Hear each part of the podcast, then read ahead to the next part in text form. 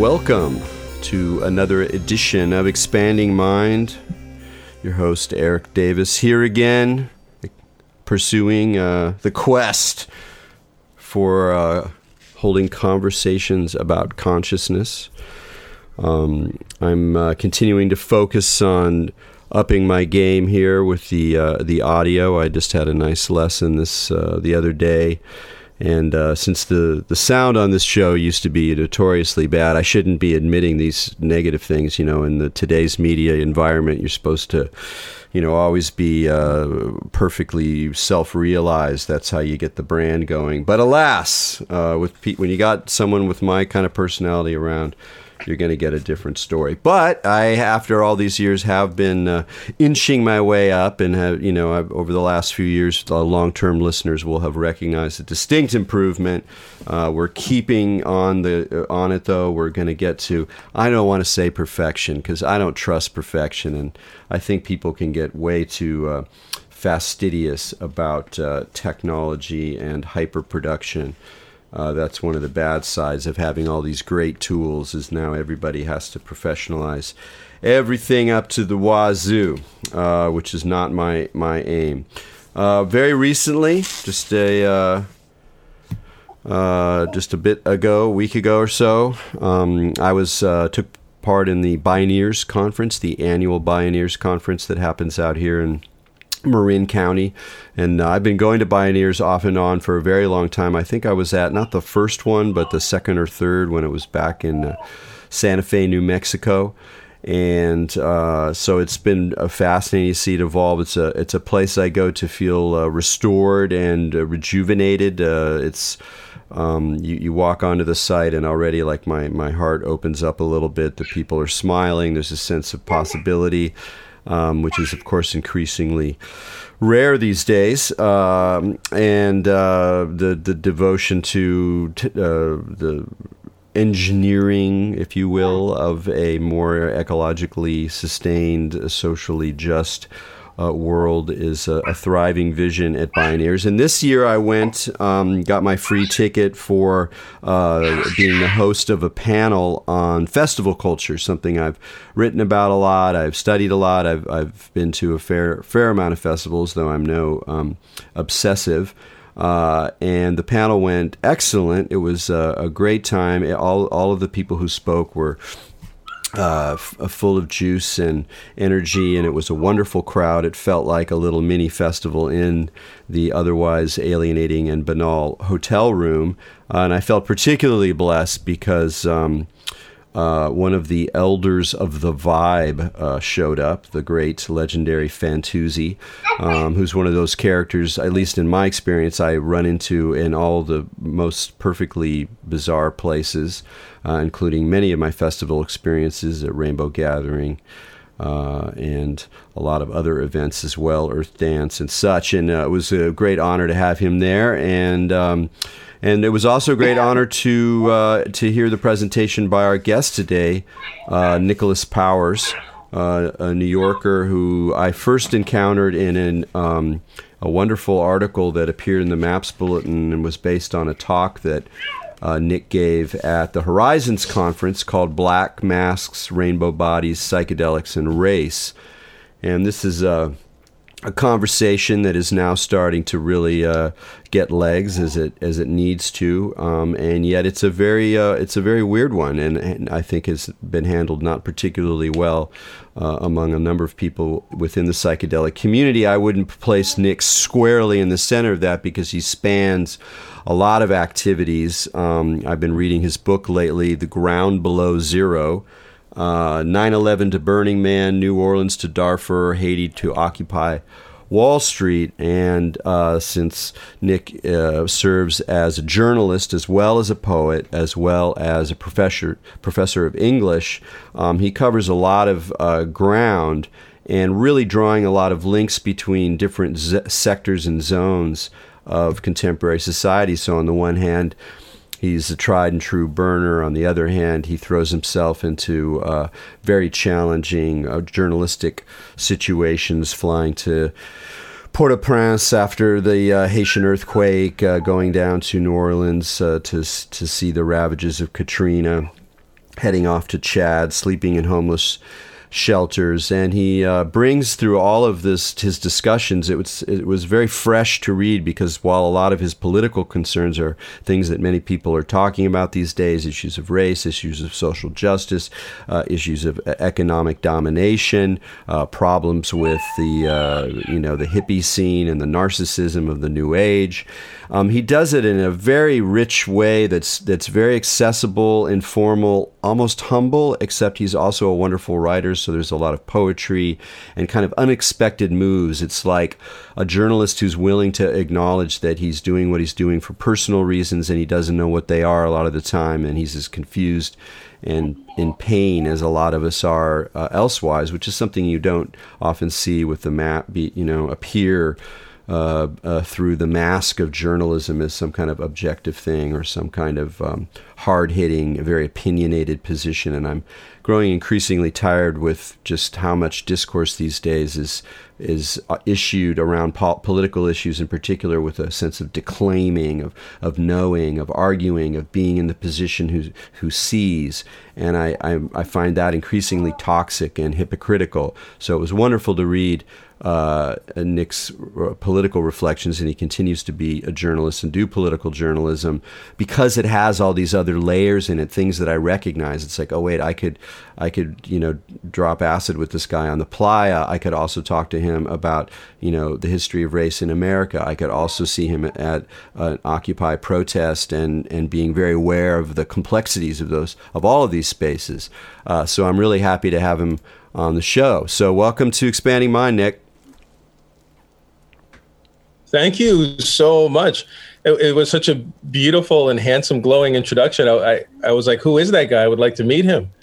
so thank you. Thank you very, very much. And also, I, I deeply appreciate you taking the time to read the book because uh, it's, it's almost like a diary entry that's been published. Yeah, well, that's part of what I like about it. I mean, you mix up um, articles that you publish with the Village Voice and uh, independent and other uh, places with these sort of fragments that are more uh, journal-like. And and again, I just I, I, I well, I mean, I just like to you know even ask you about that. Is that again, I, I just find myself, you know, like a lot of people reading so many political pieces now, these kind of short, part, partly journalistic, partly sort of political essay kind of pieces um, you know, ex- examining all the myriad facets of our contemporary crisis. Uh, and I, but I, I start to like get dull and, and kind of disbelieving. I become alienated from the lack of psychological depth and and playfulness and frankly poetry in a lot of this writing and after a while I can't take it anymore. But you you really approached it from the get-go in a, in a different way where there was this personal element and you were calling out sacred cows you know you're with leftists who in many ways you agree with their positions but they're pulling the, some very familiar moves and you're going to call them out and da da da. So you have it's a very multifaceted approach. Was that just natural to you, or did you kind of work your way into your way of doing personal journalism? And the natural force pushing my writing beyond standard journalism into this kind of confessional realm of writing was really when I came to New York in August 2001 and then September 2001 happened. And so when the towers fell, there was this uh, physical earthquake that went through New York, but there was also a kind of uh, emotional and spiritual earthquake. And we were all kind of rattling inside of our bodies. And so when I wrote, I needed to write beyond the facts to the feelings because the feelings were bursting out of my body and onto the page. And it was a way of kind of recreating myself on the page after like my life had been fractured in the street. So the page was kind of like my hospital bed and recovery room. It was my surgery room. Um, it was my laboratory. It was the place where I could put myself back together um, after you know the beginning of the war on terror for 9/11 in the street. So that was a natural part of it. But I also I think happened to be by chance in a very specific intellectual crossroads at the graduate center because I was going into a PhD for English. So I was reading lots of literature as well as literary theory. And so I came across critic after critic who was very skeptical of the genres that authors were using to tell their story. That sometimes authors were using a genre to hide themselves as much as to tell about themselves.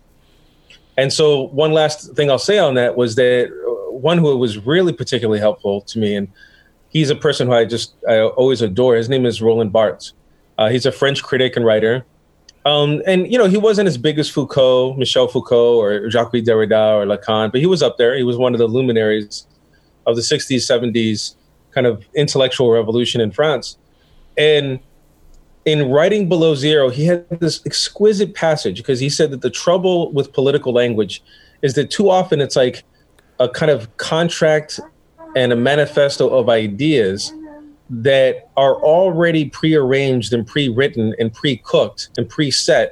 And what the writer comes does along is that they just repeat the script. And then at the end like a contract they just sign their name. And he goes what's missing is not the earnestness of the position that they're taking but we don't know the life history the transformation of emotion that led them to want to be a communist or a socialist or a fascist or a reactionary or an explorer. You know, we don't know why they take that political position. What is the autobiography that led to the manifesto? We just have the manifesto. And so, you know, that struck me as like, yeah, that's too often people regurgitate, recite, recycle microwave rhetoric, but they don't often say, what is my life history, trajectory that led me to believe this? And that I think is what resonates with the reader, not just you know regurgitating political idiom. Yeah, I mean, and even more than just resonating, like it allows for a richer kind of, of writing and allows people to more people to come from more different angles to enter into the discussion. Um, but I, I, think it's also uh, balancing out again a tendency now, which is that the scripts are more and more dominant. Like everywhere you turn, there's a script. And you know, for me, as someone who's like yeah. spent a lot of time, you know, around New York media, I wrote for you know New York magazines. I knew people who wrote for the Times. I you know ha- I was part of that kind of milieu when I was a journalist. Um, I've always read that you know mainstream media along with more radical positions, but you know I'm like whatever the Times or the New Yorker is all you know I'm part of that zone. But like I think like a lot of people, especially recently, as things are getting weirder and weirder, that it's more and more obvious to me the way that the scripts are operating everywhere. You know, they're operating in certain radical zones where it's just the same rant. They're operating in the in the middle brow or upper middle brow mainstream media where it's like you know watching uh, the the, sh- the 180 degree shift of how Saudi Arabia is discussed in the mainstream. Uh, you know, like how it tries to turn on a dime and like everybody's exposed for all the kind of hypocrisy of it. Uh, you know, obviously, a lot of the material coming from the right is like a kind of designed echo chamber, but also a lot of Democrat neoliberal uh, multicultural discourse as part of the mainstream side of it is also kind of there's just everybody sort of like on script and it's so alienating uh, and it feels like one of the things that everybody needs is a little more reflexivity, a little bit more awareness of how your ability to see the world you do, you do, the way you do, is based on where you come from. And it doesn't mean that that undermines the position. Uh, so, what are the things about your past or even your, your current practice that uh, help have led you to see the world that you that you do? I mean, as I mentioned, you're unusual in that you know on the one hand you could speak as a as a long time burner as somebody into a party scene and you were like you know dope head in college and all you had used to have long dreads and you're kind of on that side but at the same time we can look and talk another thing that's about your political consciousness and the changes in that as you've moved through different positions on the left um, what are the kind of forces that that really stay with you as the key contexts that through which you understand where you're coming from?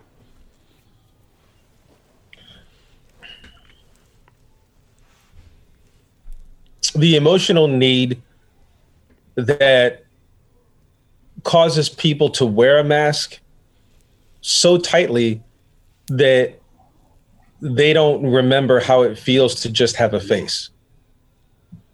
Because when I was in college, um, I was very hungrily searching for someone to be. I didn't quite fit in. I didn't know where I belonged. Um, my family was uh, Puerto Rican, is. Uh, I don't speak Spanish. I mean, I'm learning now, but there was this kind of language limbo that I was in between worlds. I kind of I grew up black, and at the same time, my family's from the islands, and I also was coming out of a school that was like a, a middle class boarding school, but my family was working class, and then a lot of the students that were there were also working class because it was free. So a lot of us had this weird tension of being in this incredibly wealthy school, but going back to neighborhoods that were destroyed and families that were barely just getting by. And so when I got to college, I, I had all of these experiences working class, middle class school, working class family, Latino background, but really growing up black in the US. And then, like, you know, and so I remember when I first saw images of Bob Marley, because he's like around my skin complexion and he had the dreads. And I began to grow dreads as a form of masking. Um, I needed some way to be seen and the the longer the dreads grew they almost became like a veil that people saw the dreads before they could see me and for a long time that was very comforting because it gave me a persona that i could assume in public. And then the dreads also became like you know like in a car wash they became like a filter so that only people who i absolutely trusted could get through the dreads and inside to see who i was really who i really was. But then the dreads also served this also other function, which is that they were like tree roots and that they tapped into a common diaspora black freedom struggle, whether whether that was the independent movement in Puerto Rico, whether that was the black freedom movement here in the United States or in Brazil, whether that was the anti-colonization movements in Africa or Jamaica or the Caribbean. And so I would go through New York or I would go wherever I was and and the the the dreads were like these roots soaking up the stories of everyone who I met, whether they were friends, whether they were a family, whether they were strangers who I met on the street. And so all of these stories were soaking up through my dreads, uh, kind of pulsing back into my brain. So I was constantly aware of the the history of the freedom struggle and what life was like now versus this kind of American dream that was being advertised on all the screens and ads and um, movies and TVs and you know radio spots. And so the so the dreads became a multi-purpose mask. You know, both camouflage, armor, um, as well as a reflective light, as well as a roots. And then finally, when they grew and grew and grew, and then I was in New York, and there was and I had 9/11, and I still had the dreads, and then they smelled like the asbestos from the ground below zero. I mean, the the nine, the ground uh, ground zero, and all of that forced me to look at politics in a much more cryptic and suspicious or hermetic way. That politics often is a performance where people can find a mask to emotionally substitute or amplify or magnify a part of themselves that they're searching for. So sometimes politics is a way for people to find out who they're who they think they want to be. And or politics is sometimes a way of find of, of people finding out who they think they've lost, you know, in the past. And and so I, I looked at politics in a much more kind of psychological and spiritual way as a meeting ground for oftentimes very confused people who were trying to um, who are trying on a language the way that people who are disabled try on plastic limbs, you know? yeah. or the people in a theater try on mask. Um, now, that is a supplemental vision. Like, I mean, obviously, politics has a very kind of practical side to it, which is people need to gather together to uh, force their claim on the state or on the public opinion. So, I'm not trying to demean that, but I'm saying my particular journey made me very, very cautious about the zealotry that happens in politics. Yeah, really what sold. I mean, I guess that's partly what, what I resonated with because I have a similar tendency. It's it's very difficult for me not to kind of have a, a psychological radar going on when I'm dealing with people most of the time anyway, but just specifically, you know, in this context, when people are very uh, particularly when they're very forceful about their political position, I can't help but kind of look at the person as well. And that can be a way of avoiding what the claim is, you know, the practical side of the of the politics. Um, but that's not what you're doing or what we're really talking about either. It's just kind of expanding the scope, uh, you know, a, a, bit. And I'm I'm curious how much that side. I mean, I, am trying to. I keep I keep thinking about how to triangulate this conversation to talking more about.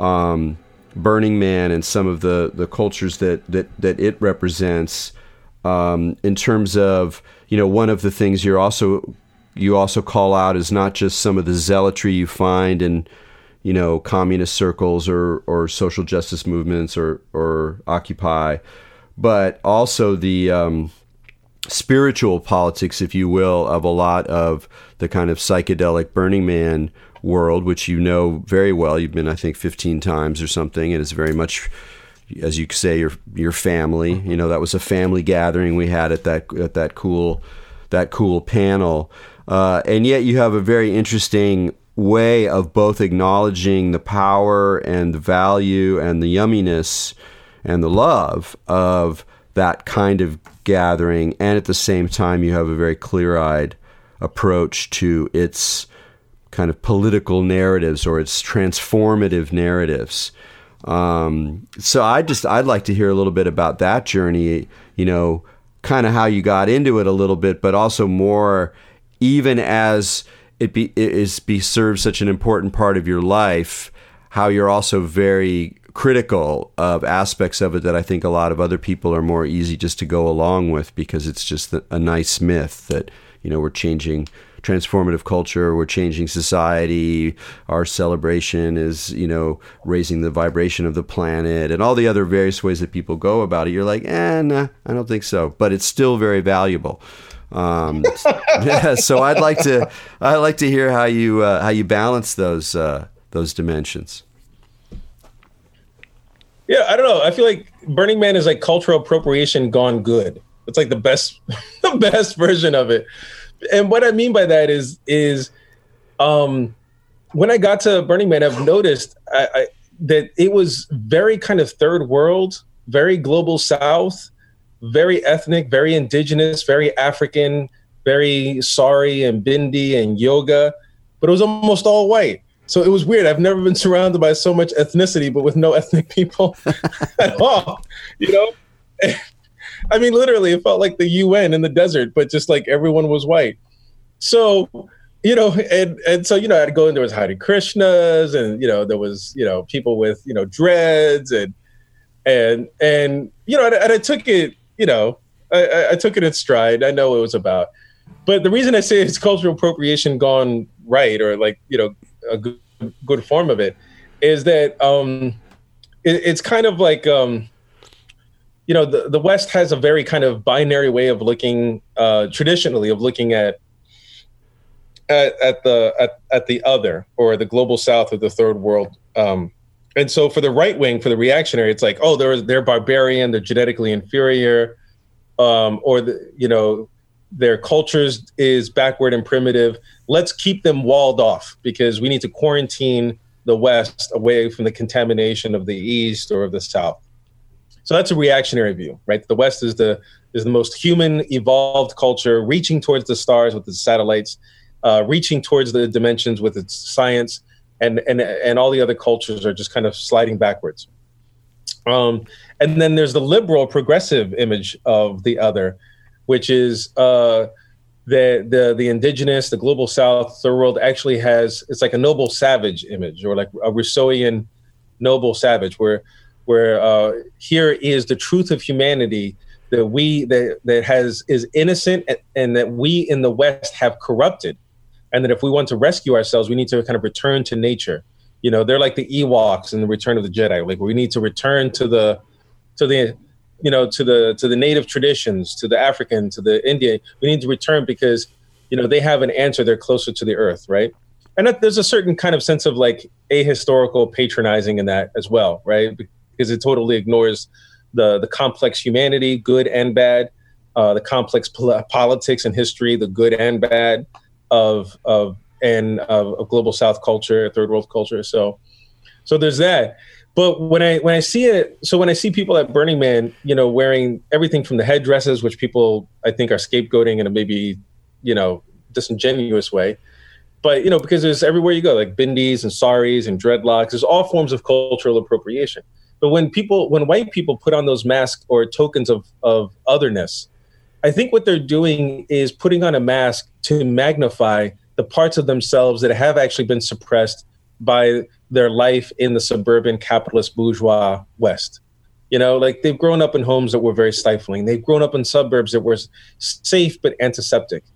Uh, you know, they grew up in homes where parents were absent because they were working too much.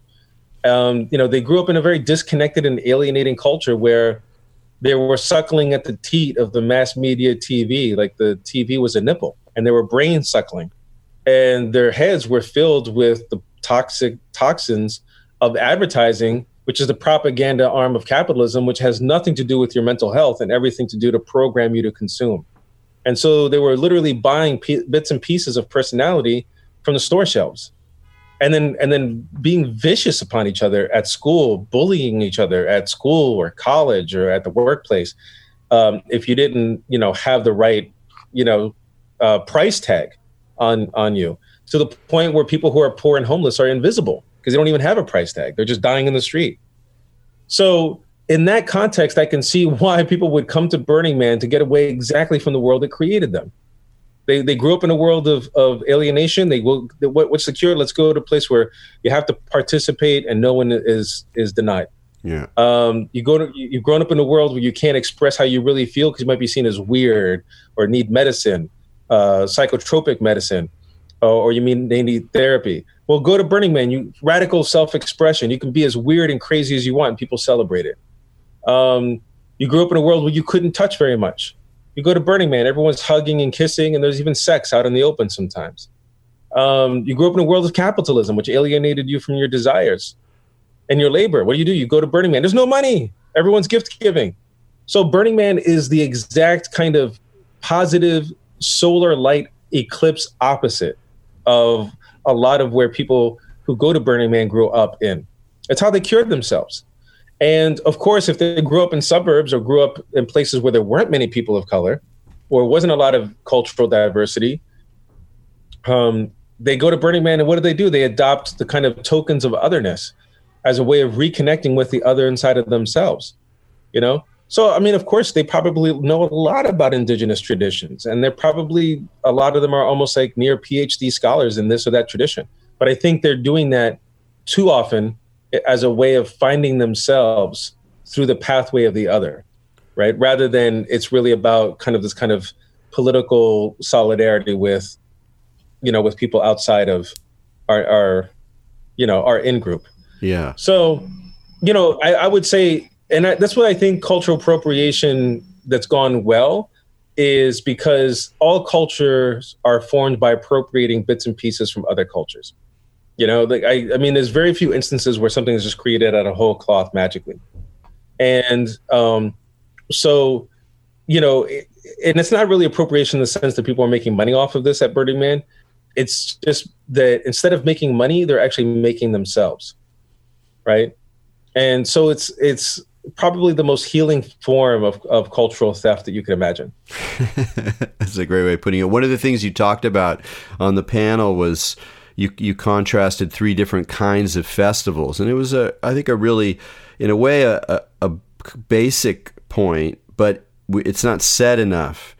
and that is that if you go to uh, a Trump rally and you got the guys with the MAGA hats and the whole thing, and they're pumping their fists and whatever, it's a different vibe than dan- you know a big dance floor on the on the Esplanade, but it's not a fundamentally different thing, and that the festival has a reactionary form, and then it has what you also describe as a revolutionary form, a radical form, with Occupy being an you know the kind of the great recent example, with Burning Man being somewhere in the middle, something you call like a status quo uh, event where you can go and it does change, does heal. There, there is a kind of partial utopian space opened up temporarily, but in a way that's that's all you're going to get out of out of the thing. Um, are there ways and, and then at the same time though and this is what i like to hear you talk about a lot of people who are in that status quo world whether it's burning man or other kind of transformational festivals have a lot of ideas about how this transformation is happening uh, and while you're sympathetic with some of the reasons they're there and some of the, the experiences that they that they um, are transformed by uh, you see some real uh, blindness is there as well. And I just like to hear you, you know, or in a way articulate about some of the, some of the traps you think some of the festival culture people are getting into in terms of uh, a kind of political naivete or a kind of, you know, uh, lack of, of, of critical self awareness around ideas that possibly could be improved and made more powerful in the world if certain uh, you know other other ideas are are, are overcome. Mm.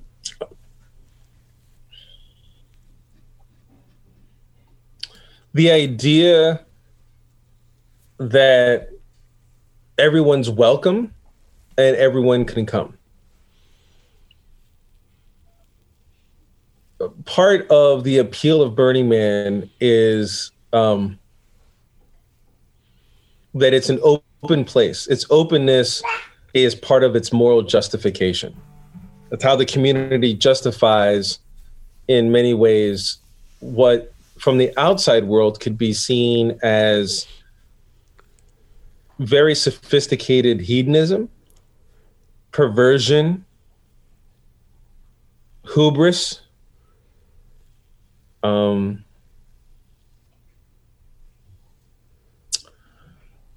almost uh, uh, heresy in art. Like a lot of the the you know sacred icons are definitely trashed at Burning Man. You see that, and so because Burning Man, Burning Man is like an example of what happens in other festivals, but it really comes to a high point at Burning Man, is that because it challenges so many of the norms of the outside society, it then in some ways needs a moral justification. And that moral justification, in part, is that well, we're open. Everyone is, and one of I forget it's one of the ten principles. Which one is like you know everyone Ra- can come in? Yeah, inclusivity. I think I, I can't. Radical remember. inclusion. Yeah. But then, they, but it's actually not. And one of the ways it functions is it's actually radically exclusive. I mean, come on, like you can't call an event that's like four hundred and forty dollars, and it takes like a thousand other bucks to get like water, food, and like all the expenses of building these huge, you know, things, and then traveling to like, you know, for me, like 2,400 miles, and then driving another couple of hundred miles to the desert, and then be like, well, we're really inclusive. Like, how you how are you inclusive? You're in the middle of a desert that is like, uh, like that has you know it's like the surface of the sun and it's like way far out there. I, I, mean it's where they bury nuclear waste and alien bodies. Like you're not inclusive you know? But it's part of its moral justification you know? Um you know the other thing is radical expression. And that's true. You know it's very the, there's a lot of radical expression. Um and there's a fun perverse playfulness that I really appreciate. There's a lot of vulgarness uh, that I really I love at Burning Man. But there's also these invisible red lines that people don't seem to cross. Uh, you know, that like sexuality isn't as open as maybe it should be. especially in some of the art. Um, politics are kind of foreclosed there because people don't want to disagree about politics. They want to keep a good vibe. Um, and you know, uh, certain kinds of I would say gothic or even nightmarish or like Halloween esque, you know, imagery where it's about you know dismemberment or blood. Like there's a, there's a whole tradition about um, the the the breaking down of the human body and and, and nightmare ghoulish images.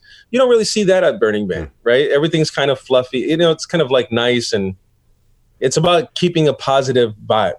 So th- there's a certain kind of unspoken aesthetic, you know, red line that people don't cross because they want to keep the good vibe. Uh, the other is just the privilege that shields the event. You know, in a certain way, Nevada pays off the surrounding authorities, you know, with a huge, I mean, not like a direct payoff. It's not like they just, it's not like, it's not like a Scorsese films where they're just like handing wads of cash to the cops, you know, although that would be a great breaking story. But it's just more that everyone knows that Burning Man brings in gas money.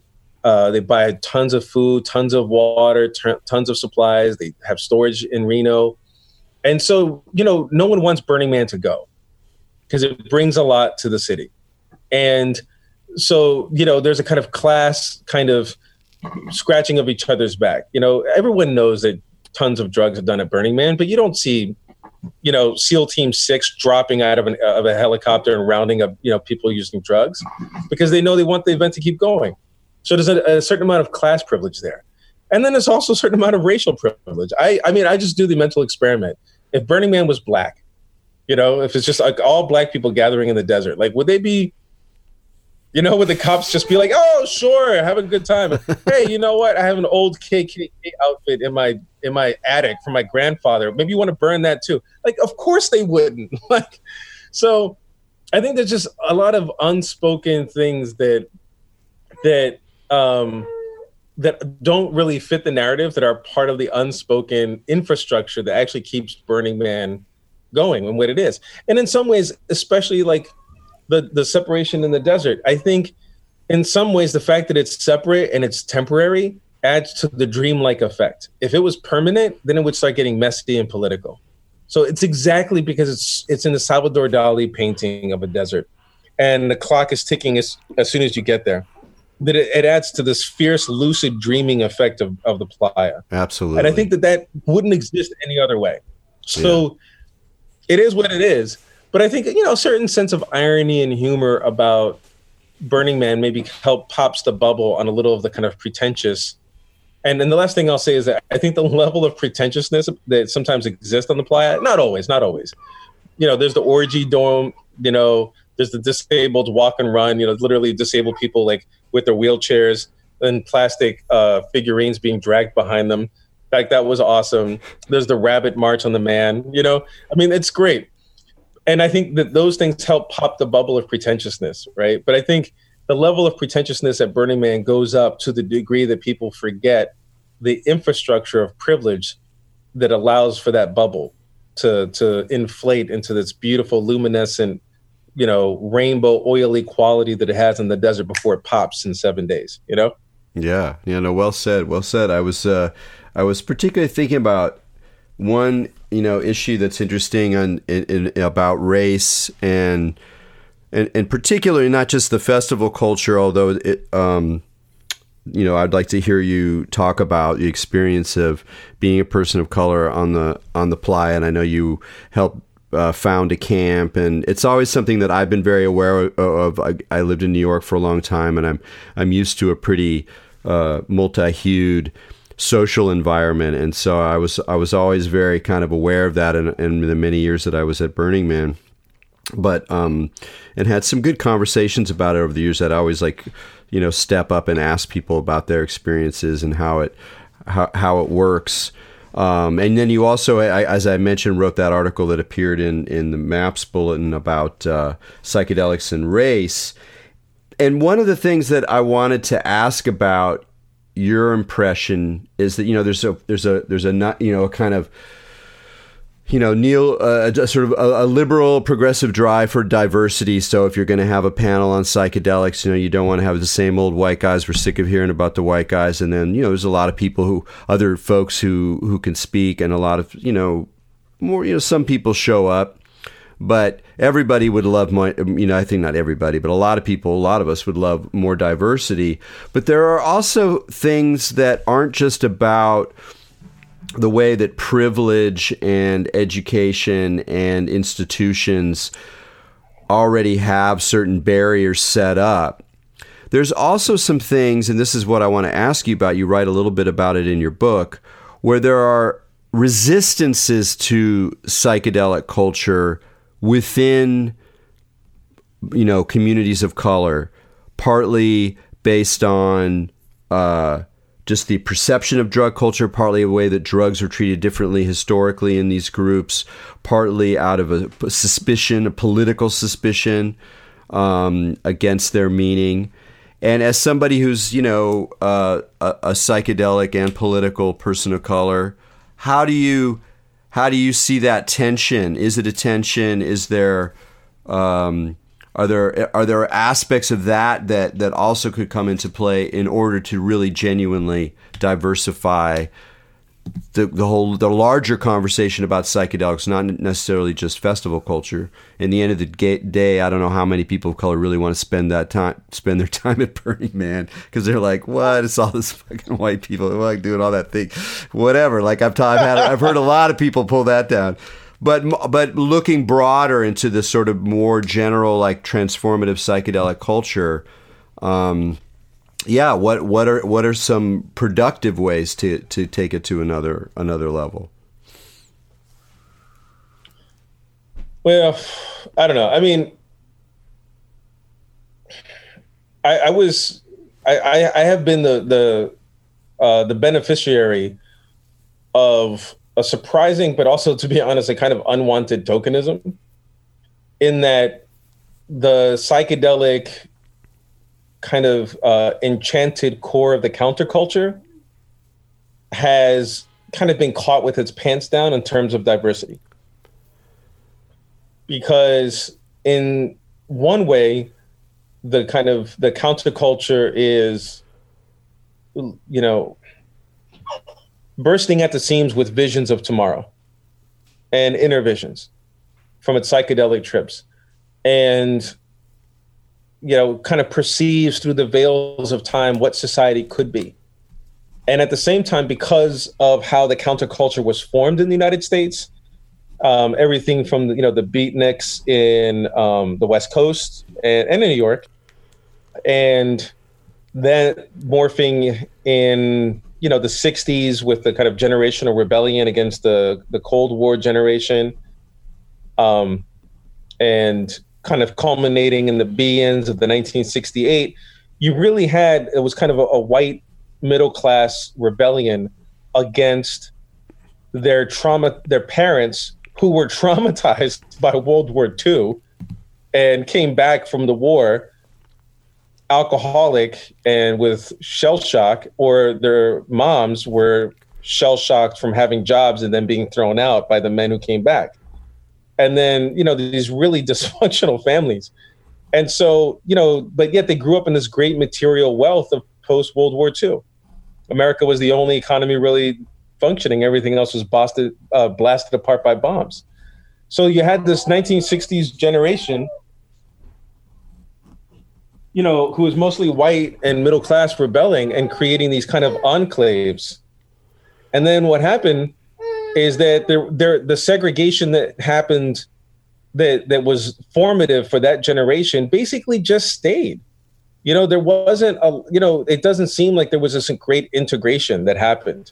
You know, um, and so you know when I go into the circles, you know, I see wealthy white liberals who are in some ways either directly from that 60s 70s generation or the children of it and you know i happened to be in that circle because i was invited in by a, a kind of a, a, really cool west coast tribe of people in the bay area who are almost all people of color and who just knew about burning man and they invited me in.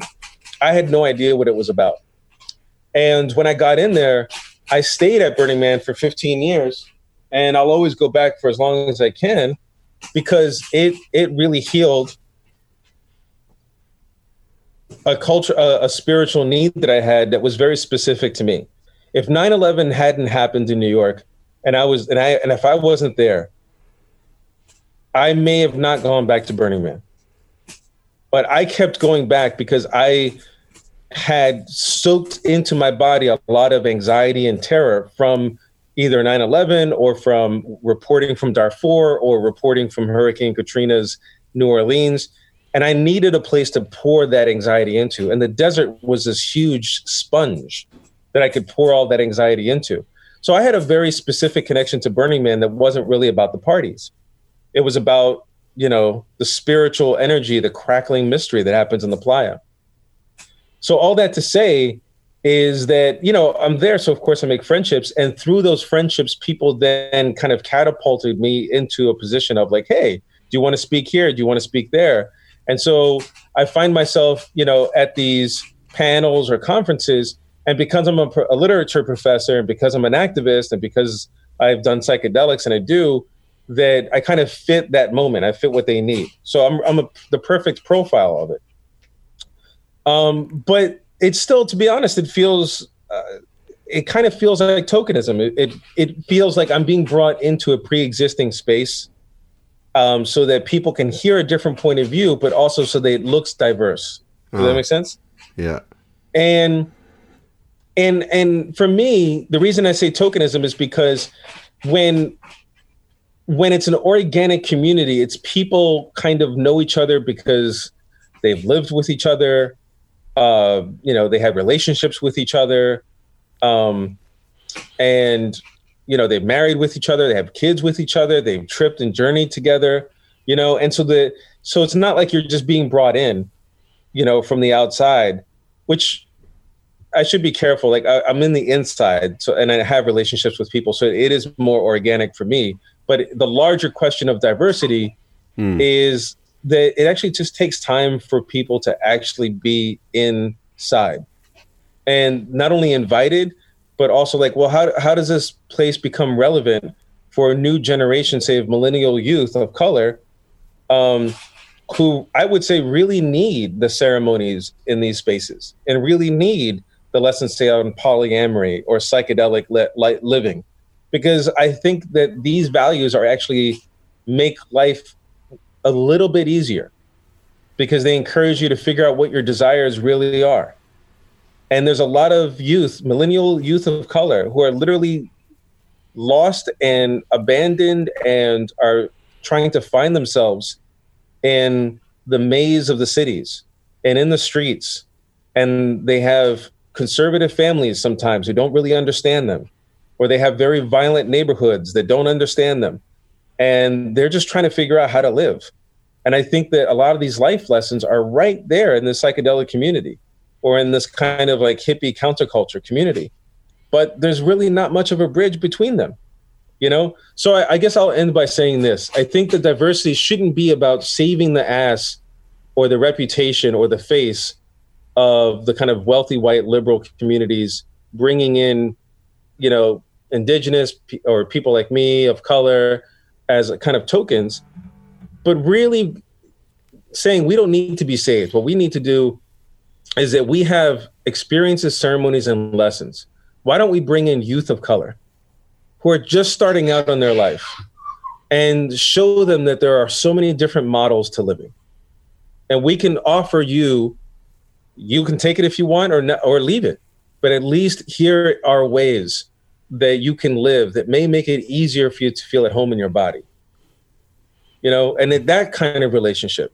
And then what you do is you wind up recruiting a really new, powerful, vibrant, energetic generation um, who it's more it's more of a giving and taking, you know, rather than kind of taking a, a paintbrush of color and, and daubing it on the on the advertising for the for the next conference. Yeah, absolutely. You know, I had, I had a very interesting conversation with this fellow from from Detroit um, named Madhu, who who was traveling with uh, Kilindi, who's this you know very interesting character also from Detroit, who's uh, you know become a, a, figure on the on the psychedelic scene, holding down a very intense, uh, heroic dose approach to psychedelia that's um, pretty intense, and he's got a very fascinating, very far out rap, and and Madhu is one of his um, a fellow who's worked with him and who is very convinced of the value for you know MDMA and and more uh, classic psychedelics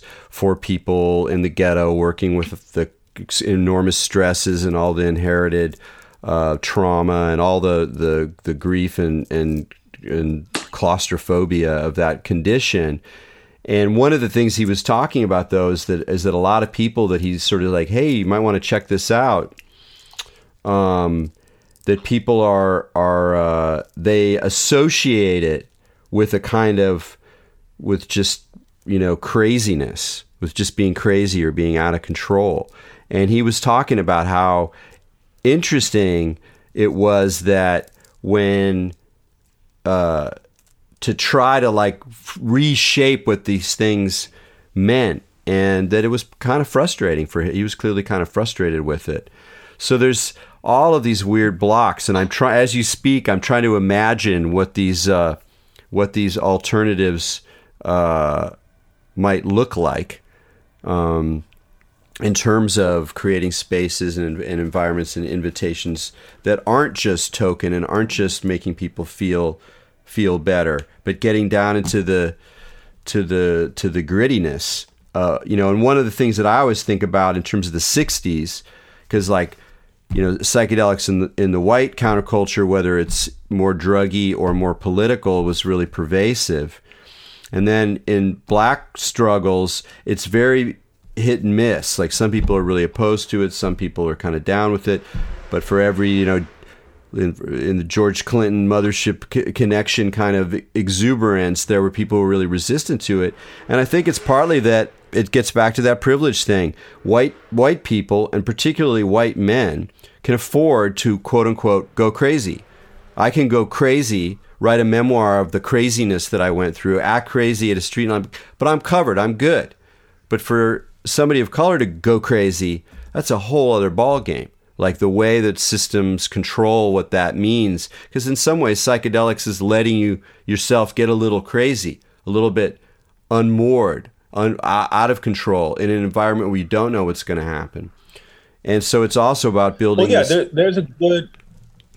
Yeah, well, it, it gets uh, it gets back to the theme of the mask because one of the ways that people of color in poor neighborhoods, whether it's uh, you know Latinos in the Bronx, Boricuas in the Bronx, um, uh, you know Caribbean folks here in Bed Stuy, African Americans in, in Harlem, and then Spanish Harlem. I mean, like whatever it is that there's like a mask of toughness. And Elijah Anderson, I believe his name is, has a really good article, and it's also a book called The Code of the Streets, and talked about how uh, young men and women, but specifically young men, have to perform a mask of toughness because they don't want to be seen as an easy mark.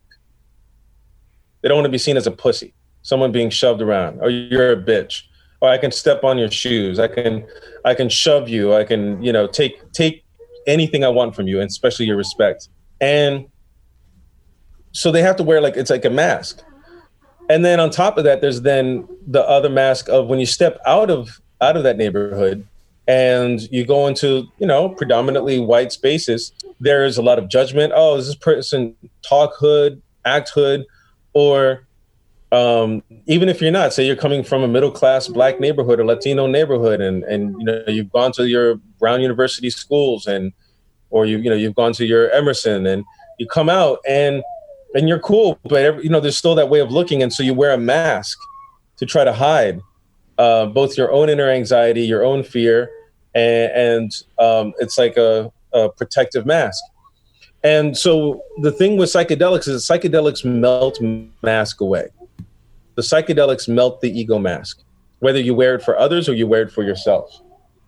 And so, for a person whose survival depends on that mask, the idea of something that could melted and leave you vulnerable around people you don't know you can trust is terrifying. Um, and then finally, there has been a history of white supremacist institutions, whether it's um, the plantation owners giving lots of alcohol to his slaves, whether it's uh, cops or the mafia looking the other way as heroin floods the nightclubs, the black nightclubs of the 50s. And you have amazing musicians, uh, John Coltrane's friends or um, uh, Billie Holiday, who are on the needle, on heroin. Um, you have the, the drug epidemic, uh, the crack epidemic um, of the 80s and early 90s, you know, and then, you know, you talk about well, how did the, how did the crack get here? Um, so there's a, been a deep, long suspicion of drugs in the community because they've always been seen. They've always been seen as elements that are destructive to Black America ra- rather than liberating of. I should have introduced uh, And I think- True e- earlier. Oh yeah. You're a child. Hey, you want to say something to the people there? hey, True, you want to say something? Yeah. Oh, hold on. Let me see if we can get your baby laugh. That'd be good. Hey, kissy baby. Kissy